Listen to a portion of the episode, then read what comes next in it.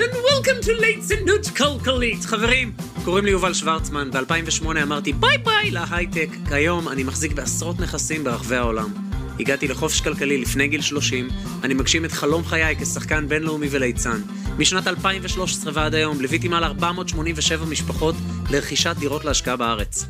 בפודקאסט הזה אחלוק את הסודות, התובנות והכלים שאספתי במסע שלי על איך להגשים את החלומות שלנו ולתת לנדל"ן והשקעות שלנו לממן אותם.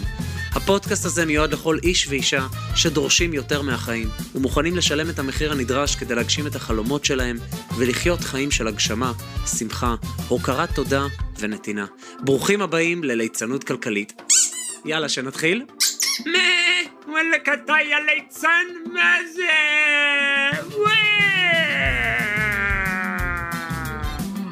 אוקיי, בואו נתחיל, די. בואי בואי נא, נא, בואי נא! כבר פרק שלוש. איזה ליגה, איזה כיף. אמ, אלף האזנות לפרק הראשון תוך 48 שעות. חבר'ה, אני רוצה להודות לכם. אני עושה את הדברים שאני עושה בדרך כלל עם ניתוק מהתוצאה, וזו המלצה שלי לכל אחד ואחת שמאזינים. אם אתם עושים משהו, תנתקו את עצמכם לחלוטין מהתוצאה, ובכלל, כמשהו לחיים. אבל כשגם התוצאה מפרגנת, זה כזה כיף. ווואו, אתה יודע, אז הפרק הראשון אה, היה להיט היסטרי, הפרק, הפרק השני צובר תאוצה ממש יפה, והנה אנחנו מגיעים לפרק השלישי. והפעם אני אספר לכם, ככה ביני לבינכם, כאילו שאנחנו יושבים עכשיו ביחד ושותים קפה שחור, או כל קפה אחר, אני פשוט אוהב נורא את הקפה השחור של אנבר, ואני אספר לכם איך הגעתי לפנסיה לפני גיל 30, ואני אנסה לשבור את זה לביסים קטנים, ככה שממש להיכנס לדבר הזה לעובי הקורה. אז ברוכים הבאים לליצנות כלכלית, יאללה, פרק שלוש. דיגי דיגי דיגי דיגי דיגי דיגי דיגי דיגי דיגי דיגי דיגי דיגי דים. פרק שלוש, יא וורדי. טוב, אז uh, לכל מי שלא מכיר, לכל מי שלא מכירה, נעים מאוד, קוראים לי יובל שוורצמן. אני היום בן 38 וחצי. מסוף 2018 אני חי באנגליה. עושה פה תיאטרון, ביחד עם אשתי המדהימה נטלי, שאנחנו אוטוטו חוגגים עשר שנים ביחד, שזה ממש מרגש אותי. ויש לי גוזל קטן ומתוק, שאני מודה לאלוהים כל יום עליו, שנקרא נווה לב, שהוא אוטוטו בן 22 חודשים. וחוץ מזה יש לנו כלב מתוק, שהצלנו מצער בעלי חיים אה, שנה לפני שבאנו לאנגליה, שקוראים לו וולי, שהוא שילוב של בורדר קולי עם זאב, בורדר וולי, מתוק מאוד. ו... אני הייתי במסלול בעצם שחינכו אותי כל החיים כילד לחינוך רוסי, שזה אומר תהיה תלמיד טוב בבית ספר, תעשה תואר ראשון, שני וכל הסיפורים האלה, תגיע לעבודה מוצלחת בהייטק, תעשה הרבה כסף, תתקדם, בלה בלה בלה בלה בלה עד הפנסיה. וזה מה שעשיתי, הייתי בדרכי שלי ילד טוב, תלמיד טוב. התגייסתי ל-8200 אחרי שעשיתי י"ג וגם י"ד. היה מאוד מעניין, אנשים מאוד איכותיים, uh, קיבלתי ידע מקצועי מאוד גבוה, אלקטרוניקה, מחשבים, עניינים, אוקיי. השתחררתי, הלכתי ועשיתי שליחות במחנה קיץ בארצות הברית, וחזרתי והתחלתי לעבוד בהייטק. אז היה לי כבר ניסיון, הייתי שלוש שנים ב-8200, הנדסאי, י"ג י"ד, טה-טה-טה, טה-טה-טה, אוקיי, מגניב. ואני מוצא את עצמי ילד בן 23, עובד בהייטק, ודי מהר הבנתי שזה לא מה שאני רוצה לעשות בחיים. הבנתי, יותר מזה, הבנתי שזה לא מה שבאתי לפה לעשות בגלגול הזה. כי כל החיים שלי הייתי הליצן, מה שאתם מכירים בתור המיתוג שלי, האף האדום, זה, זה בעצם תיאור פיזי לנביאה הפנימית של הלב שלי. והתחלתי לחשוב, רגע, איך יכול להיות שאני תמיד הייתי כל כך מלא שמחת חיים, ופתאום אני עובד פה כבר כמה חודשים, המשכורת פצצה, אנשים סבבה, הכל טוב, הרצליה פיתוח, עניינים, פלאש נטוורקס, מסעדות, פינוקים כאילו. חברים שלי עבדו באותה תקופה בתחנות דלק, עבודה מועדפת, אומרים לי, מה אתה מתלונן בכלל? אבל וואלה, אני הרגשתי שמשהו לא בסדר, הרגשתי שלא בא לי לבוא לשם, אני מרגיש שזה לא מתאים לי, אני מרגיש שבא לי לעשות משהו אחר לגמרי. עכשיו, היה לי איזה משהו כזה עמוק עמוק בתוך הלב, שרציתי להיות שחקן תיאטרון. הלכתי לראות הצגה, אני זוכר, עם אמא שלי בזמנו, בהיכל תרבות. אני לא ילד שגדל על אה, תרבות ותיאטרון, זאת אומרת, זה לא היה חלק מהבית שלי. ההורים שלי אנשים שיהיו בריאים, חרוצים והמון דברים טובים, אבל לא היה כל כך תרבות בבית, אפילו ששניהם הורים למוזיקה. אגב, שניהם הורים למוזיקה. והדבר האחרון שהם רצו שאני אהיה זה אומן. הלכתי לראות הצגה עם אמא שלי, ובהצגה הזאת אני זוכר שכל הבטן שלי התהפכה, אמרתי, בואנה, איזה דבר מדהים, זה מה שבא לי לעשות בחיים. הייתי במין מקום כזה בחיים שלי, שכביכול הגעתי לאיזה נקודת הצלחה כזאת שכולם רוצים להיות שם. הייתי מאוד צעיר, הייתי בהייטק, הרווחתי יפה. 8200 וזה, ואני אני לא מבין מה קורה. לא בא לי לקום בבוקר, אני בדיכאון קליני. לא בא ללכת לעבודה, אני, אני ממש אה, מוצא את עצמי סובל שם. וכל בן אדם שאני מש, משתף אותו בזה, אומר לי, וואלה, זה מה יש. אז אני עכשיו רוצה להגיד לכם, מה שנקרא במבט על של 15 שנה קדימה, זה לא מה יש. יש המון המון המון דברים אחרים, אבל חשוב להבין שאנחנו צריכים להכיר את הדברים כדי שהם יהיו אפשריים עבורנו. מה שאני יודע שאני יודע, זה חלק קטן מאוד מהעוגה. מה שאני יודע שאני לא יודע, זה חלק טיפה יותר גדול מהעוגה. אבל החלק האבסולוטי של העוגה הזאת, שהוא לדעתי 90% אם לא יותר, זה מה שאני לא יודע שאני לא יודע בכלל. ואז אני יושב בהייטק ואני אומר לעצמי, אוקיי, מה, מה בא לי לעשות עם החיים שלי? ולא העזתי להגיד אז בקול רם שאני רוצה להיות שחקן. לא העזתי. אני זוכר שירדתי לסיני עם חברים בחופשת פסח, זה היה אני חושב 2007 או משהו כזה, ואני משרטט לעצמי על דף, אני כותב, אוקיי, אם הייתי יכול להיות שחקן, מה הייתי רוצה? הייתי רוצה לדובב סרטים צוירים, והייתי רוצה לעשות הצגות לילדים, והצגות למבוגרים, וטלוויזיה וקולנוע, ואת כל הדברים האלה. ולא ממקום שאני רוצה לעשות את זה כדי להיות במרכאות מפורסם, אלא ממקום שאני אומר, אני רוצה לעשות את זה כי זה מה שאני מרגיש שזה חלק ניכר מהמתנות שקיבלתי בגלגול הזה, ואני רוצה להשתמש בהם כדי לעשות טוב לאחר, להצחיק אנשים, לרגש אנשים. אחרי משהו כמו, אני חושב, יותר משנה וחצי, כבר לא יכולתי לשאת יותר את העבודה בהייטק, ואז עזבתי. התחלתי לעשות כמה דברים במקביל לפני שעזבתי. הראשון היה קורס של השכלה פיננסית, שתכף אני אדבר עליו. השני היה קורס משחק למתחילים. בעצם, כשהייתי בהייטק, הייתה לי שיחה מאוד מעניינת עם חבר, שאז עוד היה ביחידה שירתתי בגלילות, שזה היה מאוד קרוב לשם להרצליה פיתוח, והוא שאל אותי, אוקיי, הבנתי שרע לך, הבנתי, הבנתי שזה לא זה. עכשיו אני רוצה לשאול אותך משהו. ועד היום אני לא יודע מאיפה השאלה הזאת באה לו, זה כאילו היה מלמעלה דרכו כמו צינור. יובל, אם כסף לא היה עניין, אם עכשיו, לא יודע מה, יש לך איזה דוד עשיר שמת, יש לך ירושה שכל חודש נכנס לך סכום מסוים לבנק. כסף הוא לא הבעיה. מה אתה בוחר לעשות ביום יום שלך? מה אתה רוצה לעשות עם החיים שלך אם כסף הוא לא העניין? אתם יודעים מה? פודקאסט והכל, אני מציע לכם לשאול את עצמכם את השאלה הזאת, אפילו לרשום אותה על דף, לשים אותו במחברת שלכם, בפינת עבודה שלכם, סתם, לתת לזה לשהות שם. אם כסף הוא לא העניין, מה בא לכם לעשות עם החיים שלכם? פתאום אתם תראו הרבה דברים שקשורים לתשוקות הפנימיות שלכם. יש משפט שאני מאוד אוהב שאומר שהתשוקות שלנו זה בעצם המתנות שקיבלנו מהבורא, והמתנה שלנו לבורא זה להגשים אותם, לעשות בהם שימוש, ולא להשאיר אותם מה שנקרא בבוידם. ואני זוכר שכשהוא שאל את זה, כאילו יצא ממני משהו שאני אחר כך תפסתי את הפה, לא קלטתי מאיפה זה יצא. ממש מהמעמקים של הלב שלי זה יצא, ואמרתי לו, בא לי לשחק, בא לי להצחיק אנשים, בא לי לשמח אנשים, אני רוצה לעמוד מול קהל, אני רוצה לעשות טוב לאחר. לא בא לי לשבת כל היום מול מחשב באיזה קוביית גבס. ואז אני זוכר, היה שקט. אני כאילו קלטתי מה אמרתי עכשיו, ואני כאילו לא הבנתי מי אומר את זה. כאילו זה יצא ישר מהתת מודע שלי. והוא הסתכל עליי עם כזה חצי חיוך, ואני חושב שמשם התחיל מסע. התחיל מסע של, אוקיי, איך אני יכול לגרום לדברים האלה לקרות? עכשיו, כשחיפשתי את עצמי בהייטק, הבנתי שאני לא רוצה להמשיך להיות במסגרת הארורה הזאת שמחנכים אותנו, כמו פס ייצור של דבילים, סליחה על הביטוי, של זמן שווה כסף. הייתי בא בבוקר, עומד איזה חצי שעה, שעה בפקקים, מבלה שם איזה 10 עד 12 שעות, עוד פעם, בין חצי שעה לשעה פקקים בחזרה הביתה, בזמנו זה היה ראשון אצל ההורים שלי, והייתי אומר, בואנה ריבונו של עולם, כאילו, יש פה איזה פאק, זה לא יכול להיות שככה זה אמור להיות. חוזר הביתה גמור מעייפות, ישן, קם עוד פעם מוקדם בבוקר כדי לא לעמוד הרבה זמן בפקקים, וככה, ומחכה לסוף שבוע, ובשאר השבוע מרגיש שאני פשוט מת. באיזשהו שלב הקטנתי את אחוזי המשרה ל-80% משרה, אמרתי, אוקיי, רגע, שנייה, אני, אני לא יכול, לפחות שיהיה לי עוד יום לסופש. ואז כמה חודשים זה יחזיק, אבל עוד פעם, באיזשהו שלב גם זה נהיה לא מספיק, והרגשתי שאני פשוט, I can't take it anymore, אני, אני לא יכול יותר להיות שם, לא בא לי להיות שם, זה כבר לא שווה את הכסף. אז היה לי נטו, אחרי כל ההוצאות, עניינים, מסעדות, כל הפינוקים של ההייטק, היה לי קרוב ל-10,000 שקל, זה היה 9,800. וכשאני יצאתי למסע שלי, היעד שלי היה, וזה היה יעד כתוב, וזה המקום שלי לשתף אתכם, שאם היעדים שלכם לא כתובים, אתם יודעים מה, אני אנסח את זה אחרת. הדרך שלי להגשים את הדברים שלי, זה שאני רושם את היעדים והמטרות והחלומות שלי, והם נמצאים גם בארנק שלי, גם מודבקים על הפלאפון שלי, גם בפינת העבודה שלי, כמה שיותר פעמים ביום, אני רוצה להראות את זה למוח שלי, לתת מודע שלי ולכל הגוף שלי, לאן פנינו מועדות. כמו להיכנס למונית ולהגיד לנהג, שים לי בבקשה את זה ב-GPS. אז לשיטתי, לתפיסתי, מהמסקנות שלי ב-15 שנה האחרונות שהגשמתי, ברוך השם, לא מעט דברים, מטרה לא כתובה לא קיימת. כמו שאם משהו לא, לא ביומן, הוא לא קורה. מטרה חייבת להיות כתובה.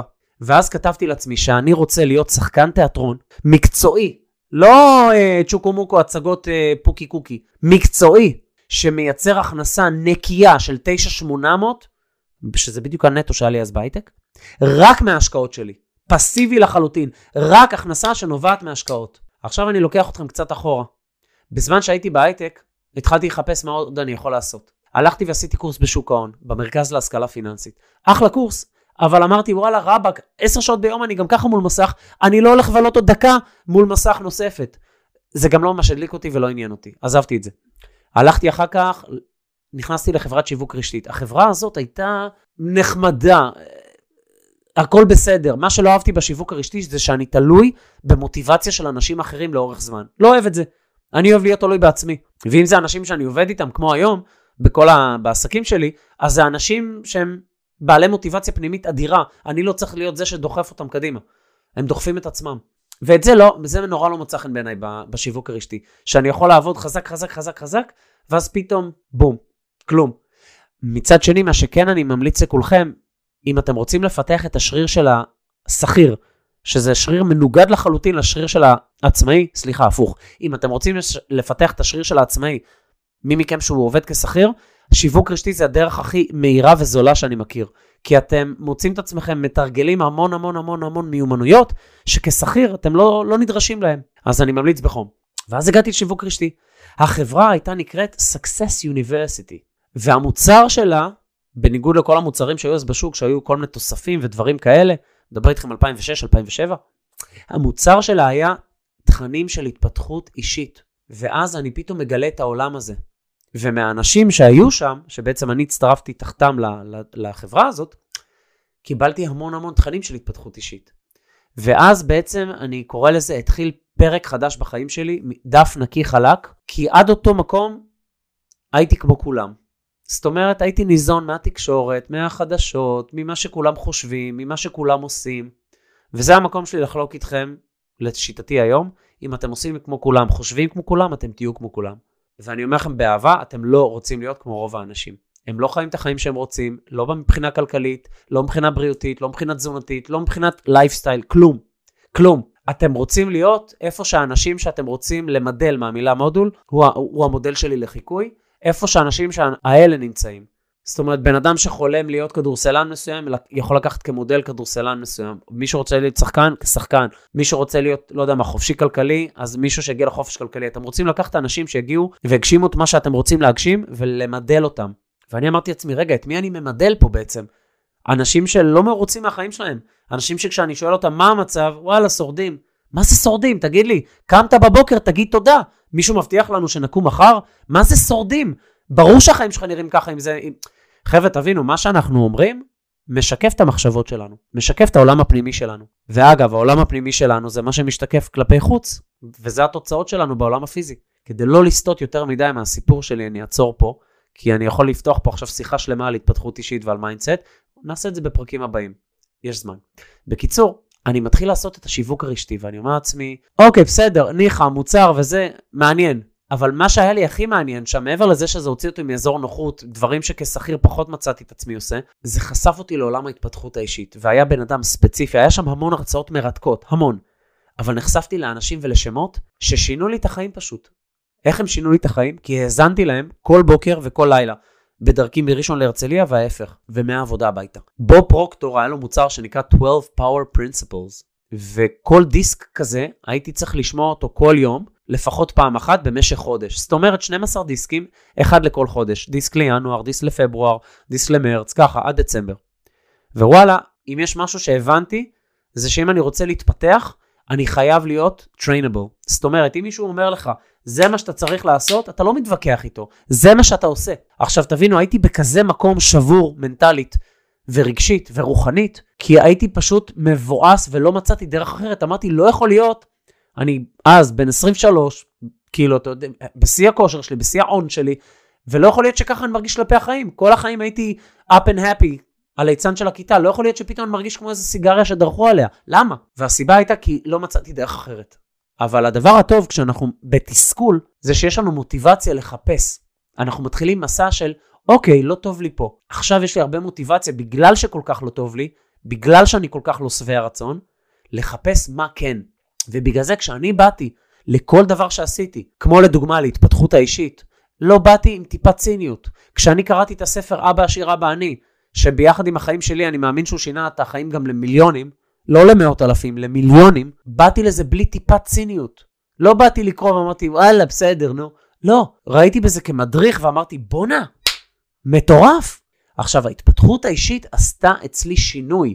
זה לוקח זמן, אבל תדמיינו לעצמכם שיש מיכל של מים עכורים, ויש חור קטן בקצה שלו, וכל יום החור הזה מתנקה. כל יום, זאת אומרת, יש ניקוז וטיפה שתיים יוצאות, ולמעלה יש כניסה של שתי טיפות נקיות. מה שההתפתחות האישית עושה, זה לאט לאט כל המים העכורים, שזה התפיסות שלנו לגבי עצמנו, לגבי החיים, לגבי מה אפשרי, מה לא אפשרי, האמונות המקבילות, לאט לאט כל המים העכורים מתנקים ומתנקזים. ובמקומם לאט לאט הכל נכנס מים נקיים וזכים. עוד טיפה ועוד טיפה ועוד טיפה. עכשיו, כשאנחנו עושים משהו לאורך זמן, לאט לאט אנחנו משנים את עצמנו. ידוע מבחינה ביולוגית, מדעית, הביולוגיה של האמונה, מה שנקרא, שהתאים שלנו כל הזמן מתחדשים, במהירות כזאת או אחרת. זאת אומרת, גם האמונות שלנו, כשאנחנו מחזיקים אמונה מספיק זמן, גם זה משפיע עלינו. ובסוף זה נהיה כבר משהו שהוא שתול בתוך הגינה של התת מודע שלנו. וההתפתחות האישית מבחינתי זה תהליך של התרחבות התודעה, שבן אדם בעצם, בעצם מתחיל לזהות עשבים שוטים בגינה שלו, של התת מודע, לוקח כפפה, מנקה, עוקר אותה מהשורש, ובמקום זה שותל דברים שהוא בוחר לשתול, ורדים, עצים ודברים אחרים שהוא רוצה מתוך בחירה מודעת שיהיו בתת המודע שלנו. ופתאום אז הבנתי לראשונה בחיי שלמחשבות שלנו יש משקל עצום ומכריע על החיים שלנו ועל התוצאות שלנו, ושאנחנו אחראים על המחשבות שלנו. כן, כן, כן, אנחנו אחראים על המחשבות שלנו. כי אם אני כל היום יושב וחושב, וואי, איזה באסה, איזה חיים חרא, זה מה שאני אקבל. וזו אחריות שלי להגיד, רגע, זה נכון? או שזה מה ששמעתי מאחרים ולקחתי את זה כאמת? רגע, אם זה נכון, אז למה יש כאלה שהחיים שלהם לא חרא? למה יש כאלה שהחיים שלהם נפלאים? למה יש כאלה שהחיים שלהם הם יצירת מופת? אולי זה אפשרי גם עבורי, כי כולנו בני אדם, למה הם כן ואני לא? אז אנחנו אחראים על המחשבות שלנו. וכתוצאה מזה אנחנו אחראים על הרגשות שלנו. וכתוצאה מזה אנחנו אחראים על התוצאות שלנו בחיים. מחשבה יוצרת רגש שמניע אותנו לפעולה. הפעולה הזאת בסופו של דבר היא זאת שיוצרת תוצאות בחיים שלנו. וכשאני הבנתי את הדבר הזה, אגב, מבוב פרוקטור, האחד והיחיד, האגדה, לקחתי, התחלתי לקחת אחריות על החיים שלי. התחיל תהליך של לקיחת המושכות על החיים שלי. במקום להיות מתוסכל, במקום להגיד, אה, אני לא יודע, התחלתי לשאול את עצמי, אוקיי, מה החלום שלי? תבינו, אנחנו חיים בתרבות שלא מעודדת אותנו לשאול את הדברים האלה. זה נחשב כאילו, אה, בסדר, הוא חי בסרט. מה החלום שלי? מה אני רוצה להגשים?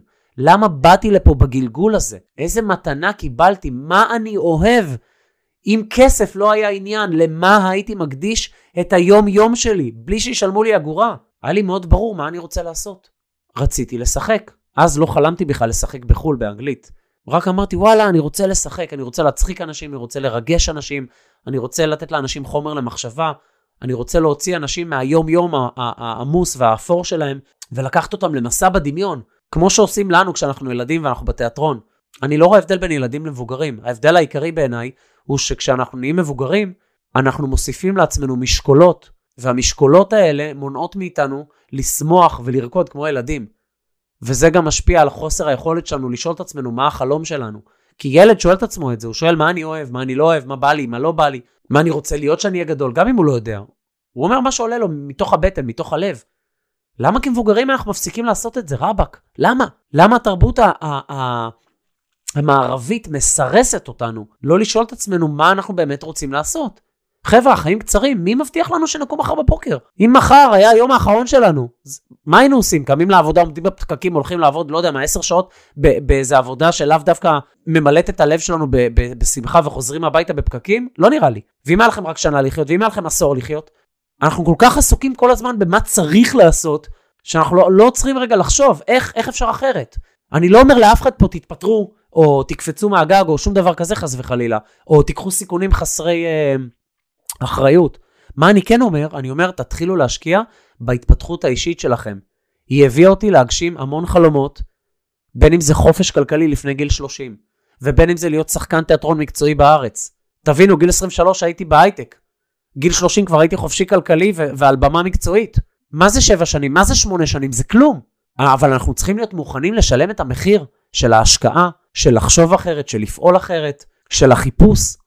ואחר כך מאוחר יותר זה הביא אותי להקים את החברה הכי מובילה בארץ, הכי גדולה היום, לליווי משקיעים לרכישות דירות להשקעה, ואת הבית ספר לנדל"ן, ולעשות תואר שני לתוכנית לשחקנים מכל העולם באנגליה, ולהוציא ויזת אומן שמקנה לי לעבוד באנגליה בצורה חוקית, International Artist Visa, ולחיות בחו"ל, ולחוות מה זה חיים במדינה אחרת שהיא לא הביצה שבה גדלתי כל חיי. וכל הדברים האלה הם סך הכל פעולות קטנות שנעשות מדי יום לעבר מטרה כתובה מוגדרת. אני אחזור עוד פעם על מה שאמרתי עכשיו. כל הדברים האלה, בין אם זה דברים אומנותיים, בין אם זה דברים בשאר התחומים בחיים, שהם לאו דווקא אה, אומנות או כסף או השקעות או זוגיות או כל שבעת תחומי החיים, על זה נעשה גם פרק. זה סך הכל פעולות קטנות בצורה מתמדת מדי יום לעבר יעד שאני הגדרתי שהוא חשוב לי, והוא כתוב ככה שאני רואה אותו כל בוקר וכל לילה. ואני מבין לאן אני הולך. אני חוזר להייטק, לתחילת הסיפור. אז כשהייתי בהייטק התחלתי לעשות סדנאות, הלכתי לסטודיו למשחק יורן לוינשטיין, עשיתי שם סדנת משחק למתחילים, אחר כך הלכתי לניסן נתיב, עשיתי שם מכינה, ובמקביל לכל הדבר הזה אני עושה קורסים. אז התחלתי בשוק ההון, לא מצא חן בעיניי, הגעתי לשיווק רשתי, אוקיי, פחות התחברתי, אבל גיליתי מתנת המתנות, התפתחות אישית. התחלתי להאזין לבו פרוקטור, אחר כך התחלתי להאזין לעוד אנשים כמו אנטוני רובינס, לג'ים רון, לזיג זיגלר, ויש רשימה מאוד ארוכה. אלה פשוט ה, מה שנקרא המוכרים והגדולים, ולא סתם, כי הם פשוט מדהימים. ואני עכשיו אומר לכם, חבר'ה, ואני אומר את זה אגב בכל הזדמנות שאני על במה, מה שנקרא בכל פעם שיש לי את הזכות לעמוד מול אנשים על במה, או בלייבים, אונליין, אני אומר, אם יש משהו אחד שתיקחו מההרצאה הזאת, במקרה הזה עכשיו מהפרק הזה של הפודקאסט, פרק 3, שטיפה מנטלית. מה זה שטיפה מנטלית? כמו שאנחנו כל יום מתקלחים, כמו שאנחנו כל יום שוטפים פנים בבוקר ומצחצחים שיניים, ככה אנחנו צריכים כל יום לשטוף את עצמנו בחומרים חיוביים, מעשירים ומעצימים. תבינו, מה שאנחנו מקבלים ביום-יום מהתקשורת, מהחדשות, זה דברים שליליים, זה דברים שהם מבוססים על פחד ושליטה בהמונים. זה לא מה שאנחנו רוצים שיזין אותנו. מה שאנחנו רוצים שיזין אותנו זה דברים של אופטימיות, של שמחה, של מסוגלות. ובגלל זה אני אומר, התפתחות אישית, גם אם זה רק, במרכאות, עשר דקות ביום, זה דבר אדיר. כי אחרי שנה, אתם רואים את המציאות בצורה אחרת. אתם אוהבים את עצמכם יותר, אתם מוכירים תודה לחיים. אתם שואלים את עצמכם מה אתם באמת רוצים, ואתם באהבה מוכנים לצאת למסע ולשלם את המחיר. דוקטור סוס הגאון אומר שכשיוצאים מגיעים למקומות נפלאים, וזה נכון מאוד, אבל העניין זה שאם אנחנו לא מאמינים בעצמנו, ואם אנחנו לא שואלים את עצמנו לאן אנחנו רוצים בכלל להגיע, אנחנו אף פעם לא יוצאים. וזה מה שאני אומר. לשאול את עצמנו בכלל מה אנחנו רוצים, מתוך המקום הזה של לה, להאמין שזה אפשרי עבורנו, זה התפתחות אישית. וזה נובע מלהיות בתכנים חיוביים, ובשלבים המאוחרים יותר גם להקיף את עצמכם באנשים חיוביים, ולא בסביבה חומצית שרק אומרת לכם למה מה שאתם רוצים לא יצליח. אולי גם על זה נעשה פרק. ותבינו, אופטימיות לאדם זה כמו אור השמש ומים לצמחים. אי אפשר להגיע למטרות ולחלומות שלנו בלי זה. אי אפשר. אנחנו חייבים להיות באנרגיה גבוהה ואנחנו חייבים להיות באופטימיות. אחרת אנחנו נפסיק לנסות. מהמקום הזה של ההתפתחות האישית התחיל מסע תודעתי בראש שלי. שבעצם התחלתי לשאול את עצמי מה אני רוצה, ואמרתי לעצמי בדיוק מה שאני רוצה, מה שחלקתי איתכם מקודם. אני רוצה לשחק באופן מקצועי, בהתחלה בתיאטרון, אחר כך אני אשמח גם לעשות דברים נוספים כמו טלוויזיה, פרסומות, קולנוע וכדומה, אבל שההכנסות שלי יהיו נטו, כמו הנטו שלי בהייטק, רק מנכסים. אז איך הגעתי לזה בעצם? אז אמרתי לכם, הלכתי, עשיתי קורסים בשוק ההון, לא אהבתי את זה, קורס. אחר כך שיווק רשתי, לא אהבתי את זה. אחר כך היה לנו איזה ניסיון להקים עסק, גם כן, לא היה לזה שום בסיס, כמובן שזה לא הצליח. ואז הלכתי והתחלתי לעשות קורס, קורסים בנדל"ן. קורס ראשון במרכז להשכלה פיננסית, הכרתי את המנטור הראשון שלי, שעד היום חבר קרוב ואדם יקר מאוד לליבי, מר יוסי ברג, שהוא פשוט אגדה. הוא יתארח בפודקאסט הזה בפרקים הבאים, אתם תכירו אותו. ואחרי הקורס הזה המשכתי לעוד קורס. במכללה שהייתה בזמנו, שנקראת Cashflow, היא לדעתי כבר לא קיימת מזמן, אה, היה להם תקופה בזמנו שהם... זה היה מין תקופה תודעתית של הרבה מאוד אנשים אה, נפתחו לעניין הזה של השכלה פיננסית. עכשיו, אותם שנים בארץ, למי שעשה נדל"ן, נתנו רוח גבית נפלאה, אנחנו נדבר על זה, אבל העניין המהותי פה, זה היה שחיפשתי מה נכון לי. ופה אני רוצה להגיד לכם, כן, זה מאוד חשוב להשקיע, כן, זה מאוד חשוב לבנות נכסים והשקעות, כדי לתמוך בחלומות שלכם, בסדר? כי בסופו של דבר, מה שאני רציתי לעשות, זה להגשים את החלומות שלי ולתת לנדל"ן לממן אותם. אני אגיד את זה עוד פעם, מה שבסופו של דבר היעד, מה שרציתי לעשות, מה שרציתי להגשים היה, להגשים את החלומות שלי ולתת לנדל"ן לממן אותם. אז בנדל"ן מצאתי משהו שמאוד דיבר אליי. באופן אישי התחברתי.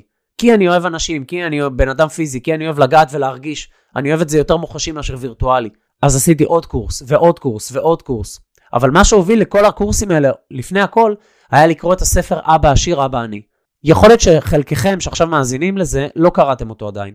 ויכול להיות שחלקכם קניתם אותו והתחלתם ולא סיימתם, ויכול להיות שחלקכם הוא על המדף, ויכול להיות שבכלל לא שמעת, שמעתם עליו. אז אני אומר, חובה לקרוא את הספר הזה. למה?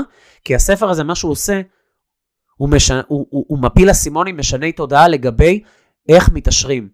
כשאני קראתי את הספר הזה לפני שחרור, אני זוכר הייתי בגלילות שם על הדשא בכמה חודשים האחרונים, וקראתי אותו ואמרתי לעצמי, בואנה, למה לא מלמדים את זה בבית ספר? וזה איפשהו שכב לי בראש הספר הזה, ואמרתי, בואנה, זה משהו שבא לי לעשות, זה משהו שמעניין אותי. ואני זוכר שגם אחרי צבא בטיול חשבתי על זה. כשחזרתי והתחלתי לעבוד בהייטק וכבר לא מצאתי את עצמי ואמרתי, ריבונו של עולם, אז הספר הזה פתאום נהיה מדריך עבודה. הנה יובל, הנה נתיב אחד שהוא אפשרי. תתחיל לבנות לך נכסים. העשרתי את עצמי בהרבה מאוד קורסים בנדל"ן, העשרתי את עצמי בהרבה מאוד ספרים. לקחתי את העניין הזה של ההשכלה הפיננסית מאוד מאוד ברצינות. בזמנו גרתי בראשון, היה יום בשבוע, אני חושב שזה היה כל שלישי, שהייתי הולך לספרייה העירונית, כותר ראשון, וקורא את כל הספרים שהיה שם על כסף. תבינו, זה לא היום שאתם מקליטים בגוגל ותוך שנייה הכל צף לכם ומלא קבוצות פייסבוק, והידע הזה שורץ. אגב, היום, כשהידע הזה כל כך נגיש, זה פשע לא להכיר את הדברים. אז היית צריך להתאמץ כדי להגיע לזה, ויש בזה משהו טוב. כי כשאתה מתאמץ אתה מעריך משהו. כשאתה עושה בגוגל ככה, טק טק טק טק טק טק טק, לאו דווקא אתה תעריך את זה. כי לא התאמצת להשיג את זה, וזה בכלל נכון לכל דבר בחיים. כשאנחנו עובדים בשביל משהו, אנחנו מעריכים אותו הרבה הרבה הרבה יותר.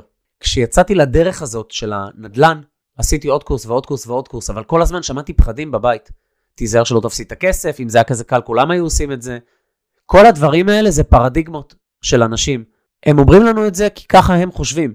זה לאו דווקא אומר שהם צודקים, זה גם לאו דווקא אומר שהם טועים. אבל אני הבנתי אז, עקב המסע שלי בהתפתחות האישית, שאני צריך לשאול את מי שעשה וטעה כדי שאני אוכל ללמוד, או את מי שעשה ורצוי והצליח, כדי שאני אוכל להבין מה הוא עשה ולמדל את זה. עכשיו, איפה אני אמצא אנשים שעשו? בסביבה שלי לא הכרתי. כולם רק אמרו לי כמה זה מסוכן, גם אנשים שעבדו איתי בהייטק. אנשים אינטליגנטים, תואר ראשון, תואר שני. ואני נגנב, אני אומר, רגע, שנייה, אתם הולכים לעבודה, יש פה איזה עניין מהותי של השכלה פיננסית. יש לכם מקור הכנסה אחד, מי שנשוי יש לו עוד מקור הכנסה של האישה, ומלא הוצאות. ריבונו של עולם, יש פה איזה בעיה. כי אם אתה מפוטר, אז כן, יש ביטוח לאומי כגיבוי לתקופה מוגבלת, ומה אז? ואם אחרי זה לא הצלחת למצוא שוב עבודה? הדבר הזה של להיות שכיר וללכת לחפש עבודה, ואז להפליג בשלווה עד הפנסיה, אולי היה נכון לדור הקודם וזה שלפניו, לדור שלנו ממש לא. ממש ממש לא. להסתמך על זה, זה, זה, זה מסוכן. עכשיו, אותי גידלו שהשקעות זה מסוכן. השקעות זה מסוכן? להסתמך על מקור הכנסה יחיד, רבאק, זה הרבה יותר מסוכן. יום בהיר אחד, כשעבדתי בהייטק, אחד הבכירים, זאב, פוטר, והוא קיבל אותי לעבודה, אז, אז הרגשתי בנוח לבקש לשבת איתו לקפה. והנה אנחנו יושבים לקפה אחרי צהריים, ואני אומר לו, זאב, איך יכול להיות שאתה בין הקודקודים פה שייסדו את הדבר הזה? הוא אומר, כי אני אה, נהייתי לא רלוונטי לבעלי המניות. המשפט הזה זעזע אותי. מה זה לא רלוונטי לבעלי המניות? מה זה נעלי נייקי ש... שמישהו כבר שחק והוא זורק אותם? מה זה נעלי ריצה? טוב, בוא נקנה חדשות. מה זה לא רלוונטי? הבן אדם הקדיש, לא יודע מה, 20 ומשהו שנים מהחיים שלו לחברה הזאת. אני הזדעזעתי באותו ערב, אני זוכר, חזרתי הביתה, סיפרתי את זה להורים. טוב, תשמע, זה קורה. מה זאת אומרת זה קורה? מה הוא אמור לעשות עכשיו? שאלתי אותו, רגע, ומה אתה הולך לעשות עכשיו? הוא אמר לי, אני אחתום ביטוח לאומי, בינתיים אשתי תפרנס, אני מקווה שהיא לא תפוטר בזמן שאני מפוטר. אני אומר לו, אוקיי, ואז מה? ואז תחפש משרה בכירה, אולי אפילו עוד יותר, בחברה אחרת, נכון? לא. כי אני כבר לא רלוונטי לשוק העבודה. אני אומר לו, מה לא רלוונטי? אתה כולה מה, 50 בקושי? הוא אומר, כן, אבל אני מאוד יקר לשוק העבודה. קיצר, החליף אותו באיזה מישהו, לא יודע מה, איזה 20 שנה צעיר יותר, שקיבל uh, שליש מהמשכורת שלו, ונגמר הסיפור. עכשיו, אני לצערי לא בקשר עם זה, ואני לא לא יודע מה איתו היום, אבל uh, השיחה איתו אז זעזעה אותי. כי הוא בעצם אמר לי, תשמע, הייתי שכיר פה, נתתי את כל כולי במשך שנים, הייתי בכיר, בכיר, בכיר, הגעתי להיות Head of R&D בחברה הזאת, וזהו, ואז פוטרתי, כי נהייתי לא רלוונטי לבעלי המניות. ואז הוא הלך לחתום אבטלה, ואז הוא חיפש משרה אחרת בהייטק שהיא מה שנקרא צנועה יותר, כדי שהמשכורת, שהוא לא יהיה over qualified. והוא יקבל משכורת שהוא עדיין יכול uh, להתקיים ממנה בכבוד. התחלתי לשאול את עצמי, בואנה, יש פה פאק רציני בתוכנית העסקית. גם אתה מקדיש את כל הזמן שלך בשביל מישהו אחר, וגם אם לא מספיק דאגו לך, אם לא דאגת לעצמך, סליחה, אז אין לך גיבוי. פתאום קלטתי, שוב, בעקבות ההתפתחות האישית, בעקבות תכנים של השכלה פיננסית, בעקבות זה שהתחלתי לשהות בקורסים שמדברים על כסף, על הצלחה, על התפתחות, על חופש כלכלי, על נכסים, פתח סוגריים, לא מה ששמעתי ביום-יום, לא איפה שגדלתי, לא בעבודה שלי בהייטק, לא עם חברים שלי, לא בכדורגל, בשום מקום. סגור סוגריים.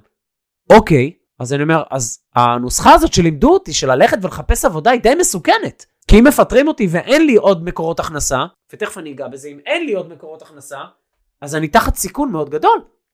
עכשיו, כשהבנתי בכל ההתפתחות האישית ובכל התכנים הפיננסיים ובכל הספרים, שכולם חוזרים על אותו עיקרון. להתעורר ולהתחיל לצבור מקורות הכנסה.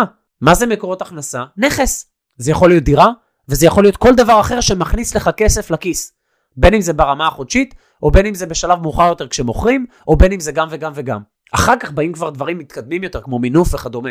אבל כשלב ראשון, זה תצבור עוד מקורות הכנסה. והיה דימוי שנחקק בי מאוד חזק בהקשר הזה, שבן אדם שיש לו מכולת, האם אתם יכולים לדמיין לעצמכם מצב שיש לו רק משפחה אחת שקונה אצלו? היא קונה מלא, אבל רק המשפחה הזאת קונה. ברגע שהיא נוסעת לחו"ל, או ברגע שהיא עוברת דירה, או ברגע שהיא לא באה לה לקנות אצלו יותר, אין לו קליינטים. נשמע נורא נורא אבסורד, נכון? זה נשמע מטורף. אבל ככה רוב העולם השכיר מתנהל. הוא הולך לעבודה והוא אומר, טוב, אם יפטרו אותי, אני אמצא עבודה אחרת, ואם לא, אני אחתום אבטלה. חבר'ה, זה נורא מסוכן.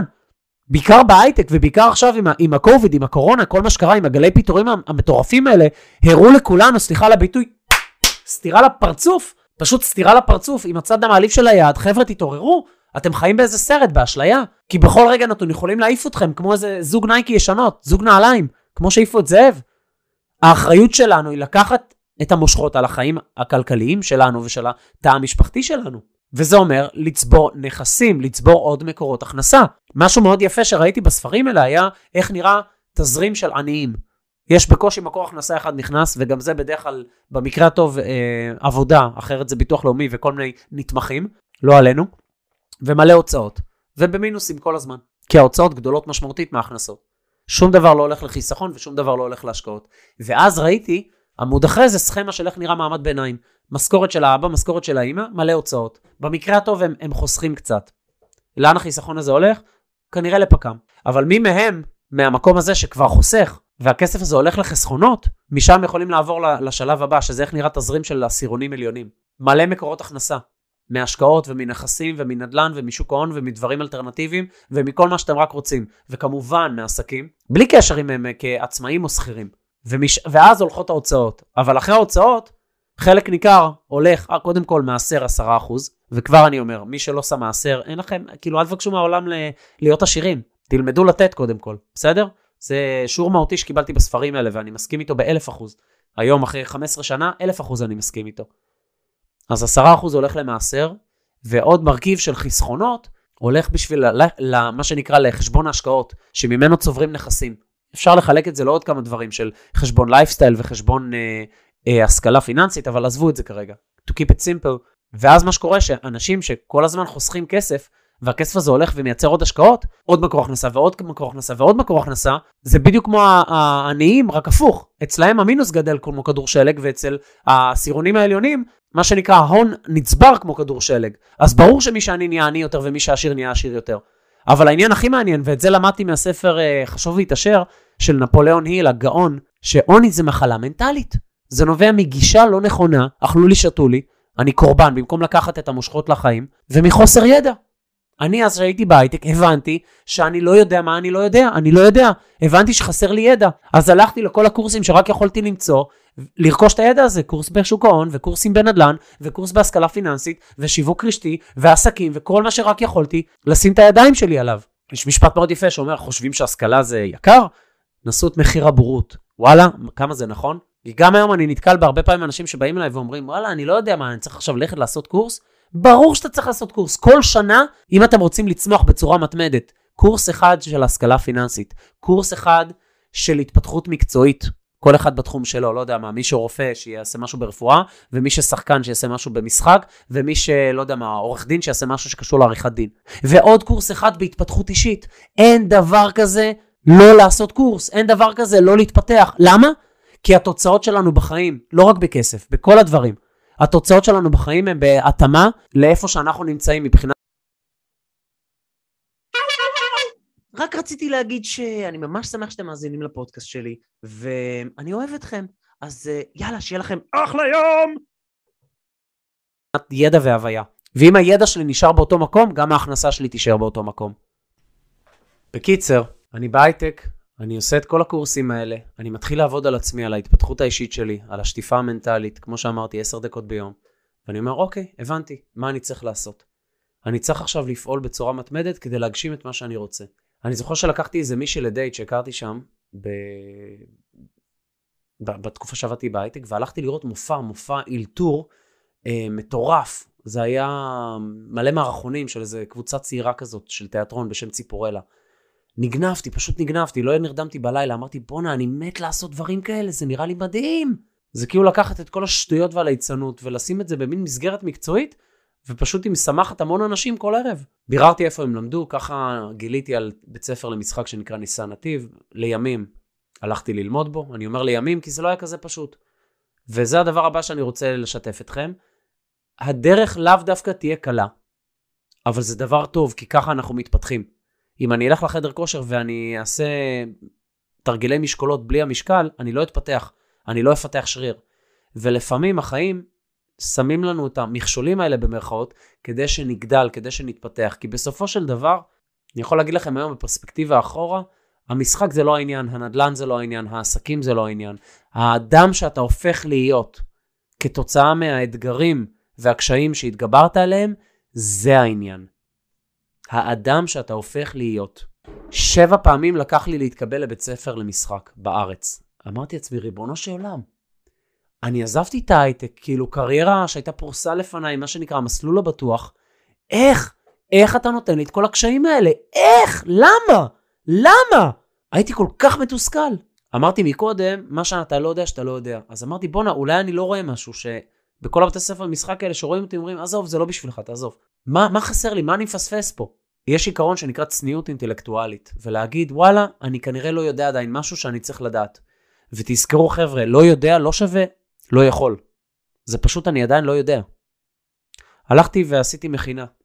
עוד פעם לא התקבלתי לבתי ספר. אמרתי, רבאק, מה, מה קורה פה? הלכתי והתחלתי לעבוד אחד על אחד עם מורה.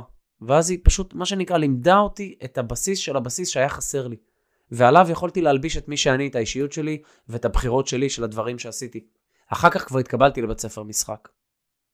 אבל הצורה שבה אני ניגשתי ללימודים בבית ספר למשחק הייתה מאוד שונה משאר החברים בקבוצה שלי.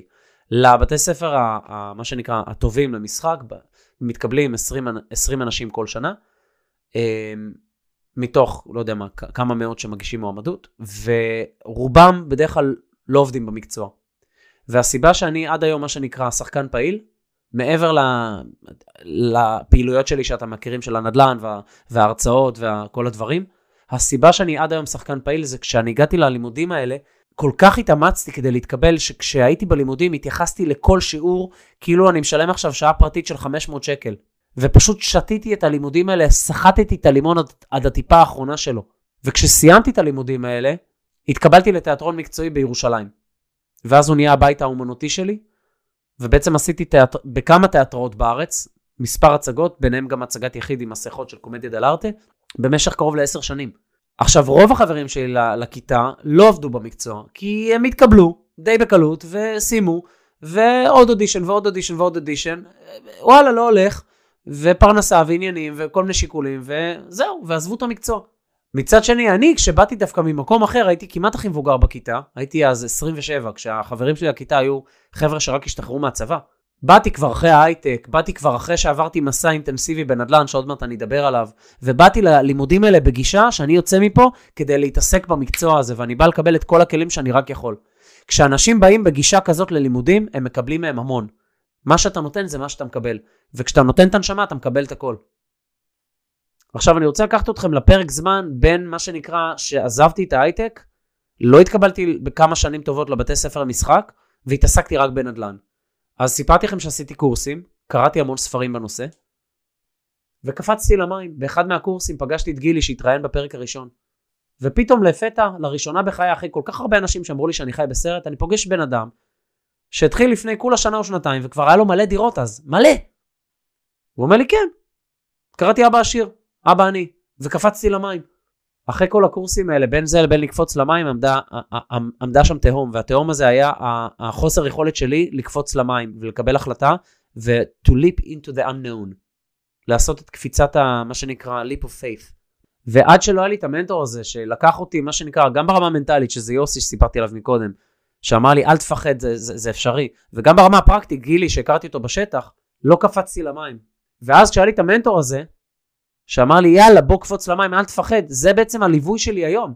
זה בהשראת הדבר הזה. ליווינו מעל 487 משפחות. זה בהשראת הדבר הזה. שאני ראיתי שעד שלא היה לי מישהו שעזר לי להיכנס למים ולעזור אומץ ולקפוץ, לא קפצתי. ועוד חודש ועוד שנה ועוד שנה, ולא קפצתי. עד שמצאתי את הבן אדם הזה. אז עשיתי מלא קורסי נדל"ן, היה לי כבר את הידע בראש, הבנתי איך הנדל"ן עובד מבחינת משכנתאות, מבחינת חקר שוק, מבחינת עבודה עם מתווכים, כל הדברים שאני מלמד היום בבית ספר לנדל"ן שלי עם גיא, השותף שלי. אבל פחדתי, פחדתי פחד מוות. ממה פחדתי? פחדתי שאני אפסיד את כל הכסף שחסכתי כשעבדתי בהייטק. ובתקופה שהייתי בצבא אה, עובד במועדוני לילה בשישי שבת. זה מה שפחדתי. את אותם 100, 120 וקצת אלף שקל שחסכתי בדם, יזע ודמעות, פחדתי שאני אפסיד. עכשיו עוד עניין שהחיים עושים, זה עוזרים לנו לגדול. ודווקא מהפחדים האלה אנחנו גדלים. כי כל פעם שאנחנו נרצה לעשות משהו שהוא מחוץ לאזור הנוחות שלנו, אנחנו נפחד. יהיה לנו פרפרים בבטן. אבל זה סימן טוב, זה סימן שאנחנו בכיוון של צמיחה. כי כשאנחנו במקום המוכר והנוח, שום דבר לא גדל שם. שום דבר טוב לא גדל איפה שאנחנו מכירים כבר הכל, תזכרו את זה. קפצתי למים, קניתי את הדירה הראשונה שלי להשקעה. לקחתי משכנתה של 75%, שמתי הון עצמי. את ההון העצמי הקטן שהיה לי, את ה-120 אלף שקל האלה שהתחלתי איתם, חילקתי לשתיים. חלק היה בשביל ההון העצמי, לדירה הראשונה, וחלק היה להון העצמי לדירה השנייה. 75% משווי הדירה היה משכנתה, ואת הכסף שחסר לקחתי כהלוואה לכל מטרה. הלוואה רגילה. ככה קניתי את הדירה הראשונה, ומראש השארתי כסף לעוד דירה אחריה. המון זמן ישבתי על הגדר עד שקפצתי וקניתי את הדירה הראשונה, בגלל מה שהסברתי לפני רגע שהיה חסר לי. תוך חודש מהיום שקניתי את הדירה הראשונה כבר הייתה לי את הדירה השנייה, אתם קולטים? כאילו אתם קולטים ברגע שאנחנו עושים משהו, באנגלית יש משפט יפה שאומר שפחד the false evidence appearing real. וזה באמת ככה, זה כמו כלב שנובח ואין לו שיניים, כשאתה מתקרב אתה קולט ממה פחדתי, אין לו שיניים. והרבה פעמים בחיים הפחד זה מה שעוצר אותנו, וזה בדיוק זה. ברגע שקופצים למים, אני אומר, ממה פחדתי? אז נכון, צריך ללמוד לעשות את הדברים נכון, בכל סוג של השקעה, בכל דבר שעושים, ברור. אבל בסופו של דבר, כשלומדים וקופצים למים, בטח ובטח כשיש מישהו שמכוון אתכם, מלווה אתכם, משגיח שהכל תקין, אתה פתאום אומר לעצמך, בואנה, איך לא עשיתי את זה לפני שנים? בגיל 18 הייתי צריך להתחיל, ולא בגיל 23, 4, 5. מי מכם שעדיין לא התחיל, לא משנה מה הגיל שלכם בכלל, לא רלוונטי. הגיל הוא לא, לא מה שחשוב. מה שחשוב זה להתחיל, חבר'ה. נכון, בעיקר בדברים הפיננסיים, כמה שיותר מוקדם, כמה שיותר צעיר, יש לזה יתרון עצום. אבל נו, אז מה? אני מעדיף להתחיל בגיל 50 ולהיות במקום 60, במקום הרבה, בגיל 60 במקום הרבה יותר טוב, או בגיל 60 להתחיל ולהיות בגיל 70 במקום הרבה יותר טוב, מאשר לא להתחיל בכלל, ולהגיד לעצמי סיפורים, כמו, אני מבוגר מדי, זה כבר לא, זה היה רלוונטי פעם, היום זה כבר לא רלוונטי, זה הכל סיפורים סיפורי סבתא שאנחנו מספרים לעצמנו, אין לי מספיק זמן, אין לי מספיק כסף, זה לא כזה פשוט, זה מסוכן, זה הכל סיפורי סבתא, זה פרדיגמות. והדבר העצוב בחיים, זה מצחיק כשמבינים את זה, אבל עד שמבינים את זה, זה, זה, זה דבר טרגי. שמה שאנחנו מאמינים בו, זאת המציאות שלנו. הנרי פורד אמר, מה שבן אדם חושב, בין אם הוא חושב שהוא יכול, בין אם הוא חושב שהוא לא יכול, הוא צודק. כי זה מה שהוא משכנע את עצמו. אז גם הסיפורי סבתא האלה, אם אנחנו מאמינים שזה אמת, זה נהיה עבורנו אמת. למישהו אחר זה אבסורד, אבל עבור הבן אדם שמאמין בזה, זה נהיה אמת. אז זה הזמן שלי להגיד לכם, חבר'ה, זה סיפורי סבתא. וכשאני קלטתי שאני מחזיק בראש מלא סיפורי סבתא, זה היום שהחלטתי לשחרר אותם. כמו שקי חול רטובים שזורקים מכדור פורח, כדי שהוא יוכל להתרומם הרבה יותר גבוה. קניתי את הדירה הראשונה, קניתי את הדירה השנייה. עכשיו הייתי בסיטואציה שאמרתי, אוקיי, אין לי עוד הון עצמי, איך אני גדל מפה? הדירה הראשונה מכרתי אותה ברווח. למה מכרתי אותה ברווח? קודם כל, כל שנה באותה תקופה השוק עשה עליית ערך מטורפת. של איזה 100 אלף שקל. קניתי שתי דירות זולות באזור ה-300 אלף שקל, שתבינו. מכרתי דירה אחת מהדירות שקניתי שנתיים אחרי זה ב-200 אלף שקל. התודעה שלי פשוט התפוצצה. אמרתי לעצמי, בואנה, אם הייתי עובד בהייטק, חסכתי אז 5,000 שקל לחודש. מתוך הכמעט 10,000 נטו, חצי הלך לחיסכון, שתבינו. אמרתי, בואנה, כמה זמן היה לוקח לי להגיע ל-200 אלף האלה? מלא! לא בטוח שבכלל הייתי מגיע. עכשיו תבינו משהו עוד יותר מטורף. עד שהגעתי ללימודי משחק, ובמהלך הלימודי משחק, בגלל שכבר בניתי את כל הקשרים עם המתווכים, עם הבנקים, עם יועצות משכנתה, עם כל מה שהייתי צריך, גם הקשרים המימוניים וגם הקשרי שטח, שיפוצניקים, הכל כבר היה מה שנקרא מוכן, כל, הר... כל ה... ה... הרשת הזאת של המומחים, הכל היה כבר מוכן. אז כשהגעתי ללימודי משחק, גם תוך כדי, כשהייתי מקבל טלפונים לגבי עסקאות טובות, הייתי מבריז, הולך, רואה את העסקה, עושה משא ומתן, טק טק, סוגר עניין, הולך, מוציא אישור עקרוני מהבנק, מכין את העורך דין שלי, קונה. כשהייתי בלימודי משחק, הגעתי לזה, בניגוד לשאר חבריי לכיתה, שלא היה להם שום מושג בהשכלה פיננסית, כי מעולם הם לא חיפשו אותה, הגעתי לזה כבר עם נכסים. והייתי עם ארבע, ארבע, ארבעה נכסים. עכשיו תבינו, ארבעה נכסים האלה כל שנה עלו ב 100000 שקל, זאת אומרת, בשלוש שנים 300,000. זה אומר, על ארבעתם עשיתי יותר ממיליון שקל עליית רווח, בזמן שבכלל הייתי סטודנט למשחק. full time, 12 שעות ביום. וזו הייתה תקופה מטורפת, מדהימה, אני כל כך שמח שנתתי לעצמי את המתנה הזאת, של בית ספר מקצועי למשחק שלוש שנים. עכשיו תבינו, זה הפוך על הפוך על הפוך, כי אם הייתי נשאר בהייטק, עזבו את זה שהייתי היום בן אדם מאוד מתוסכל וממורמר, וכנראה גם מאוד לא בריא, כי זה הולך ביחד, גוף ונפש. עזבו את כל זה, גם הייתי משמעותית עני יותר, כי כביכול להישאר במוכר והבטוח, כן, תישאר פה, זה זה, משכורת, עניינים. לא הייתי מגיע להתעסק בהשקעות, לא הייתי מגיע למסע של השכלה פיננסית, לא הייתי מתחיל לצבור נכסים. לא הייתי מגיע לכסף הזה. אז לפני גיל 30, לא רק שהגעתי להכנסה פסיבית של כמעט עשרת אלפים שקל, גם עשיתי את המיליון הראשון שלי בזמן שהייתי סטודנט למשחק 12 שעות ביום. זה הזיה, אתם קולטים מה אני אומר? וזה הדרך של החיים להגיד, חביבי, ככה אנחנו מתגמלים את מי שלא נורמלי. מה הכוונה בלא נורמלי? עושה את הדברים אחרת מכולם. מקשיב לנביאה הפנימית של הלב שלו, במקום להקשיב למה כולם עושים, כמו עדר. ובכלל, זה לימד אותי שתמיד כשאני הולך איפה שכל העדר הולך, כנראה שאני לא בכיוון הנכון, בכל דבר בחיים. אז רגע, יובל, אמרת לפני רגע שהתחלת לקנות דירות, אז איך הגעת למצב הזה של עוד דירה ועוד דירה ועוד דירה? לא היה לי מספיק הון עצמי, ולכן בזבזתי זמן במרכאות בלקנות ולמכור. אני תמיד אומר, צריך לק... בנדל"ן, לקנות ולמכור, זה דרך מאוד משתלמת, בעיקר כדירה יחידה, כי אין מיסים. אני אדבר על החוקים של הנדל"ן בפרקים הבאים. כרגע, trust me. אין מיסים, לא בקנייה ולא במכירה, הם עושים את הדברים נכון. אז זה דרך מאוד יעילה להגדיל הון עצמי. קניתי דירה ב-300, עם נגיד 100,000 שקל, מכרתי אותה ב-500, עשיתי 200,000 שקל נקי, הגדלתי את ההון מ-100 ל-300, הופ. אז מה שהייתי עושה זה הייתי קונה ומוכר, ועם כל דירה כזאת שמכרתי, עם הכסף קונה שתי דירות. וככה גדלתי.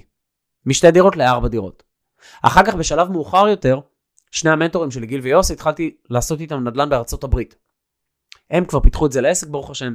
אני הלכתי ואני אמרתי, לא, לא, לא, לא, לא, לא, אני שחקן, אני מתנסק עכשיו בלימודי משחק שלי. מה שכן, אבל המשכתי לקנות ולמכור בארץ. את מרכיב הרווח שלחתי לארצות הברית, וקניתי בתים בלי משכנתה. אני מדבר איתכם 2010, 11, 12.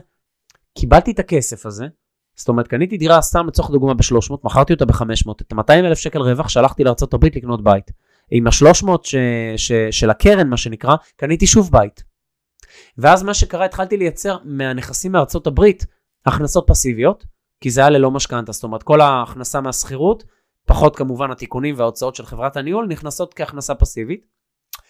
כשהדירות שבארץ, מה שנקרא, ממשיכות לעלות בערכן. ועד היום, 15 שנה אחרי, אני אומר את אותו הדבר.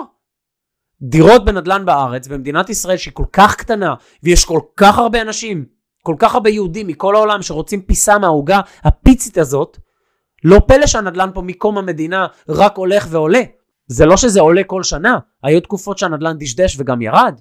יש לזה גם סיבות מאוד uh, ברורות, אפשר אולי להקדיש לזה פרק, אבל בסופו של דבר, לאורך הזמן, המחירים רק עולים. אז אני אומר, רגע, אז למה לא כולם קונים פה? למה לא כולם? קודם כל בורות, אנשים לא יודעים את זה. וגם הרבה יותר נוח לא לדעת את זה. כי מישהו שאומר, מה אני אלך עכשיו ללמוד ולעשות, בשביל מה לי? כן, תלך ללמוד ולעשות, זה שווה את זה. הגעתי למצב שהתחלתי לצבור נכסים בארצות הברית בלי משכנתאות, ובמקביל התחלתי לקנות ולמכור ולצבור עוד דירות פה, בארץ. עכשיו, למה אני אומר שלקנות ולמכור זה בזבוז של זמן? סליחה, יסלחו לי כל האנשים שמשווקים כל מיני קורסים, בוא תלמד איך עושים כל שנה בין 70 לעוד 150 אלף שקל הכנסה נוספת. והם לומדים אנשים לעשות אקזיטים, זה בזבוז של זמן. למה? כי שם המשחק פה הוא לצבור נכסים. כי בעיקר במדינת ישראל שיש עליות ערך כל כך מטורפות עם הזמן, תחשבו שאתם קונים דירה שעולה, לא יודע מה, X, ועם הזמן הערך שלה פתאום נהיה 1.5 וגם לאורך מספיק זמן הוא נהיה 2X, היא מכפילה את ערכה. עכשיו תחשבו שלקחתם משכנתה כדי לקנות את הדירה הזאת, גם המשכנתה עם השנים הולכת ונשחקת ונעלמת. בואו ניתן דוגמה מספרית. נניח שסתם לצורך הדוגמה, קניתם נכס שעולה מיליון שקל. אחרי 10 שנים הנכס הזה עולה נניח כבר מיליון 500. ולקחתם משכנתה של 500 אלף שאחרי 10 שנים נגיד שחקתם אותה. לא משנה אם זה 10 שנים או 20, עזבו בשביל הדוגמה. פתאום לקחתם, לא יודע מה, הון עצמי ששמתם בדירה הזאת של נניח 300 אלף, והפכתם אותו תוך איקס שנים למיליון וחצי. אז זה יכול להיות 10 שנים, 15 שנה, פחות. אני אומר, תקלטו מה עשיתם להון העצמי שלכם. לא רק הכפלתם אותו, לא רק שילשתם אותו, הרבה יותר. זה מטורף, וזה הכוח של נדל"ן באזורים שהם מתפתחים, שעולים בערכם. וזה גם הכוח של מינוף. אל תדאגו, ניכנס לדברים האלה יותר לעומק בפרקים הבאים. זה, סך הכל זה פודקאסט על התפתחות אישית נדל"ן, ושטויות. אז ניגע בדברים האלה. אבל תבינו כאילו, מה עשיתי פה? זה לא שהמצאתי פה איזה תרופה לאיזה מחלה או איזה פטנט או שנית, כולה למדתי איך עושים נדל"ן והסכמתי לשלם את המחיר. את המחיר של לעשות עבודת חקר שוק, ללכת לעשות קורסים, להבין איך הדברים עובדים, למצוא מלווה, לקפוץ למים. זה כולה מה שעשיתי, אתם מבינים? אבל רוב האנשים שהיו איתי בקורסי נדל"ן לא עשו את זה. כי לבוא פעם בשבוע לשבת לשמוע שיעור ולבחוש בכוס קלקר חד פעמית עם הקפה השחור, עם, ה, עם הכפית החד פעמית, את זה הם כן עשו. אבל לצאת לעשות עבודות שטח הם לא עשו. ופה בדיוק ככה נמדדים. כי החיים כל הזמן ישאלו אותנו, כמה אתה רוצה את זה, חביבי? כמה אתה רוצה את זה? כמה את רוצה את זה? כמה אתם מוכנים לעבוד קשה כדי להגשים את החלומות והמטרות שלכם? ושם אנחנו נמדדים. לא כשקל, כשקשה, כשלא בא לנו. אבל אם אנחנו מתמידים ואנחנו לא מוותרים, אך בסוף זה לא נהיה שאלה של מתי נגיע. סליחה, זה לא נהיה שאלה של האם נגיע, זה נהיה שאלה של מתי נגיע. כי אנחנו מתמידים והולכים בדרך ומוכנים באהבה לשלם את המחיר. כי אנחנו מבינים שהמחיר הזה, בזכותו אנחנו גדלים כבני אדם. האדם הוא הנכס, אנחנו, מי שאנחנו הופכים להיות.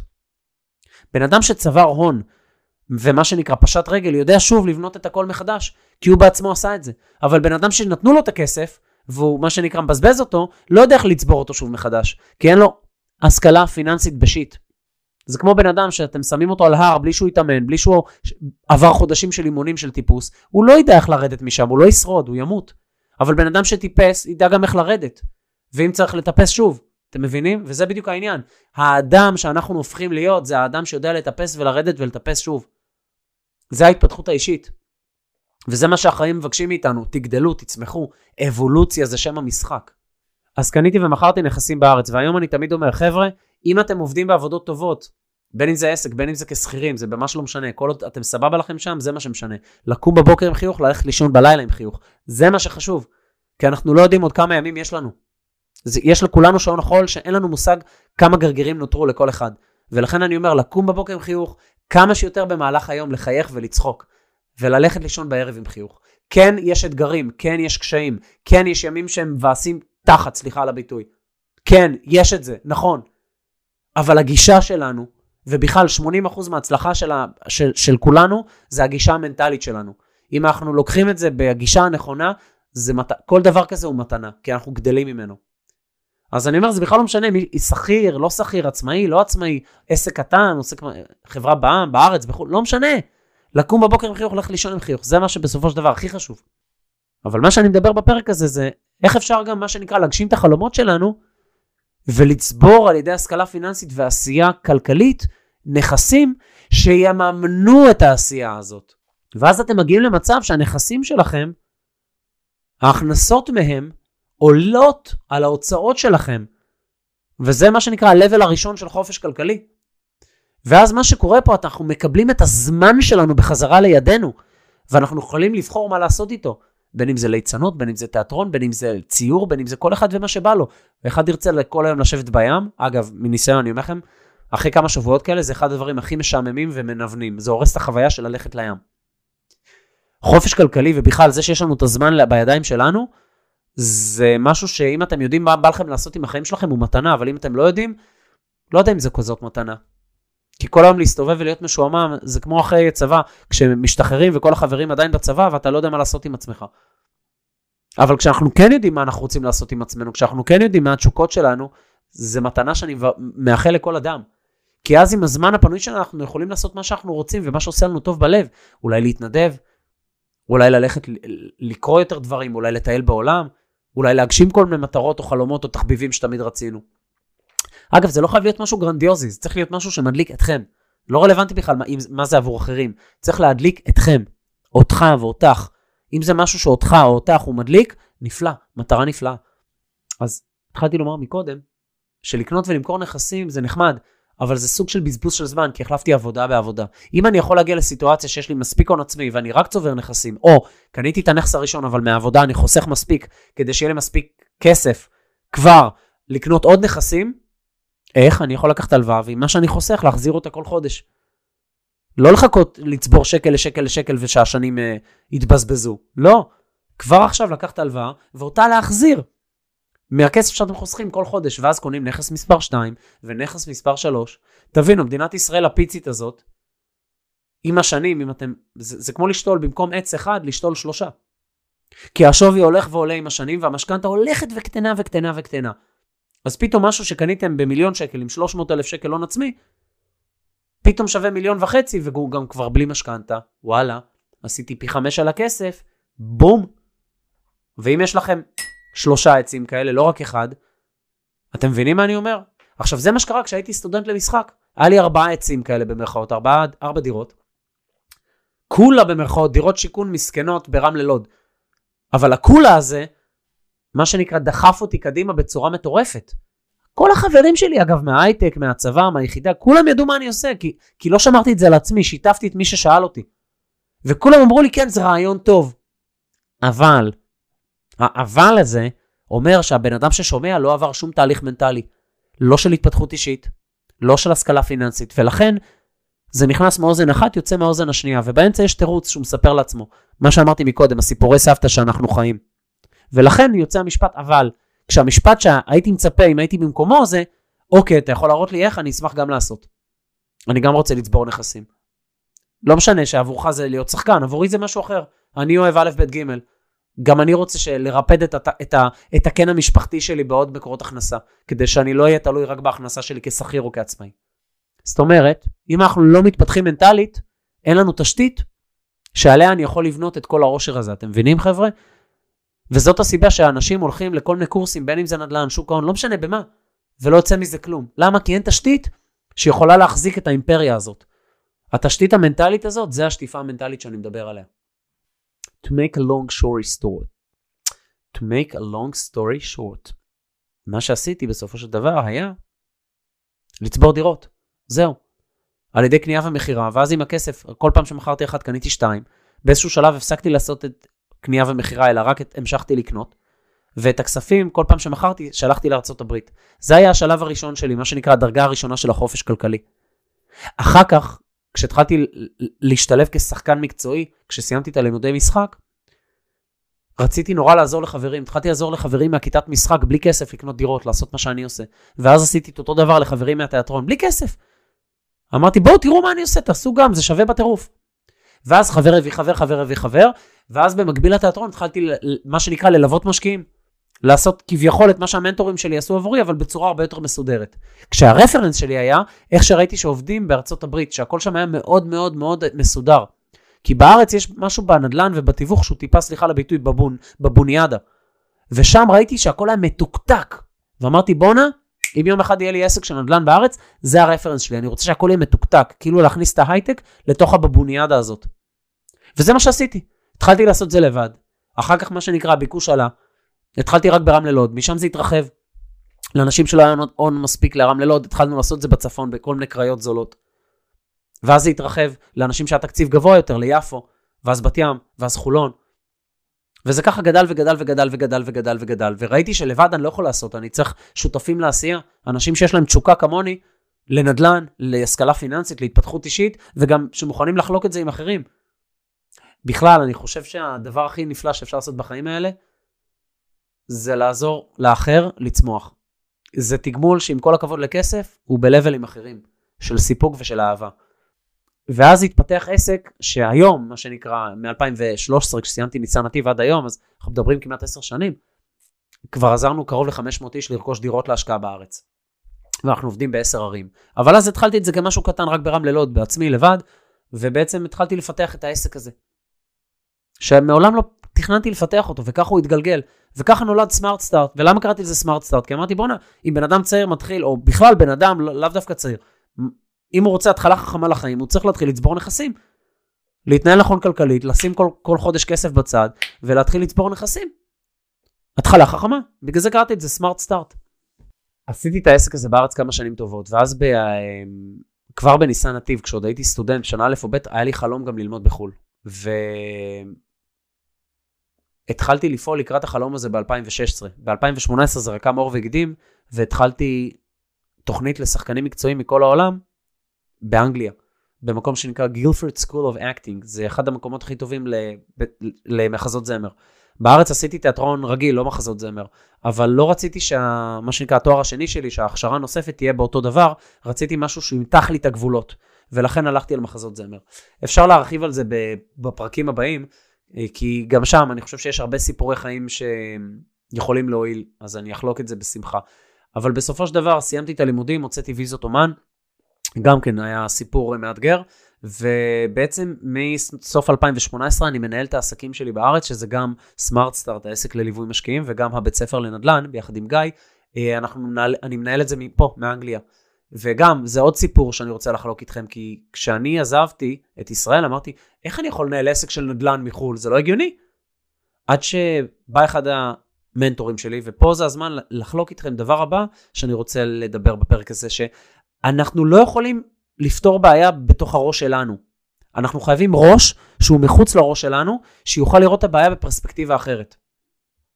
תבינו, דוגמה, מטאפורה לתודעה, אם אני במגדל בקומה, לא יודע מה, קומה שלישית, מישהו שהוא בקומה 20 רואה נוף הרבה יותר גדול. זאת אומרת, אם אני עכשיו, לא יודע מה, בדרכי העסקית, יחסית צעיר, אני רוצה להתייעץ עם מישהו שכבר עבר הרבה יותר ממני, שהוא יוכל להרחיב לי את התודעה.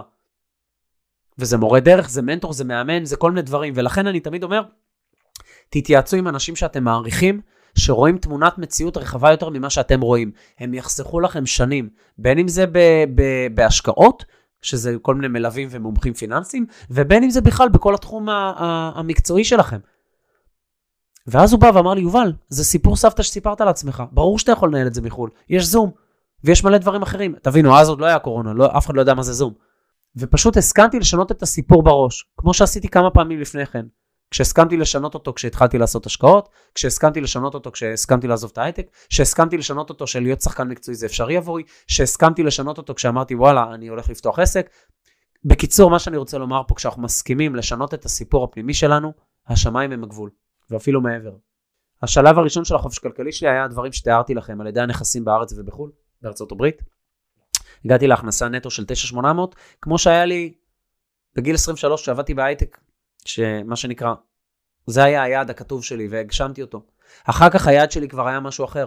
שיניתי אותו, ואנחנו עם השנים מדייקים את היעדים שלנו, וזה נפלא, כי כל פעם אנחנו מעלים לעצמנו את הרף, לראות כמה אנחנו יכולים למתוח את עצמנו, לכמה אנחנו יכולים להגיע.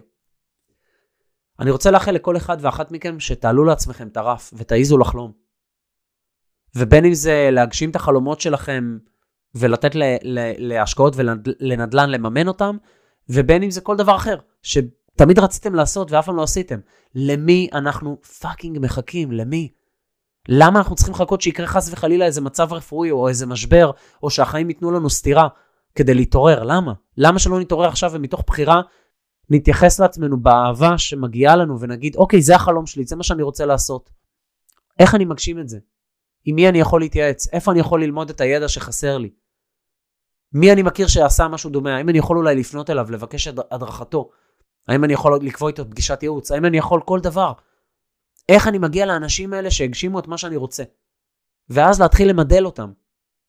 בעסקים עושים את זה כל הזמן. בואו נעשה את זה גם בהגשמה של המטרות והחלומות שלנו. אני אוהב אתכם ואני באמת מאחל לכם שיהיה לכם חיים מדהימים. וזה תכלס המטרה של הפודקאסט הזה. נדל"ן זה רק התירוץ. זה פודקאסט על התפתחות אישית, אני מאחל לכם שיהיה לכם חיים מדהימים. וחיים מדהימים הם לא קורים במקרה. חיים שהם יצירת מופת, הם קורים על ידי זה שבן אדם עובד על עצמו, התפתחות אישית ושטיפה מנטלית בצורה מתמדת. ואז הוא פועל בצורה מתמדת להגשים את החלום, להגשים את התמונת מציאות שלו. יש לי משהו שמלווה אותי כבר שנים, שהוא תמיד מודבק על כל קיר בכל דירה שאני גר בה. אתה יוצר את תמונת חייך. ועם זה נסיים את הפרק הזה. את יוצרת את תמונת חייך, ואתה יוצר את תמונת חייך. כל דבר שיש לנו בחיים היום, הוא תוצאה שאנחנו יצרנו, בין אם זה לשביעות רצוננו ובין אם לא. כשאנחנו מסכימים לקחת אחריות על החיים שלנו, אנחנו יכולים גם לשנות את המציאות שאנחנו חיים בה. אבל צריך לקחת אחריות ולהגיד, זה, אם זה טוב, זה אני. כמובן, עזרה מלמעלה, מזל וכדומה, לא מסתמכים על זה. זה מגיע כשזה מגיע.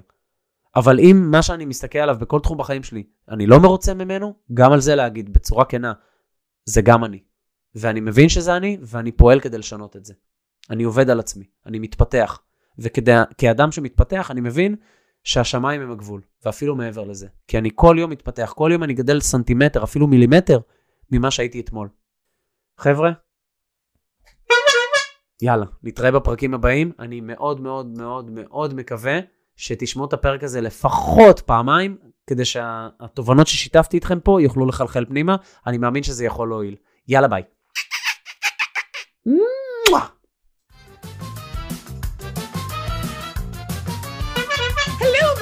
זהו, עד כאן לפרק של היום. אם אהבתם את הפרק, אל תשכחו לדרג את הפודקאסט, ממש כאן, איפה שאתם מאזינים לנו כרגע. תוכלו למצוא באתר הפודקאסט Financial Clowning co.il את כל הכישורים הרלוונטיים לפרק הזה, ואפילו תוכלו להירשם ולקבל תזכורת בכל פעם שעולה פרק חדש. וואו! אני מזמין אתכם לכתוב לי תגובות, מה אהבתם, את מי תרצו לשמוע בפרקים הבאים, וכל הערה והערה שיש לכם. מוזמנים לשלוח לי ישירות בפרטי באינסטגרם, או בקהילת ליצנות כלכלית בפייסבוק, או למייל שלי, יובל שטרודל סמארטסטארט, co.il. אם יש מישהו שהפרק הזה יכול לעשות לו טוב, אל תשאירו את זה רק לעצמכם, שתפו אותם. sharing is caring. ומילה אחרונה, אבל חשובה, אם קיבלתם השראה מהפודקאסט, נדלקה בכם אש, אתם עדיין לא יודעים איך לעשות וגם לא בדיוק מה, תשאירו פרטים באתר שלנו, תקבלו מאיתנו שיחת בהירות ללא עלות, נבין איך אנחנו יכולים לעזור לכם. Financial Clowning co.il אני יובל שוורצמן, שמח שהאזנתם, ונשתמע בפרק הבא! יאללה ביי!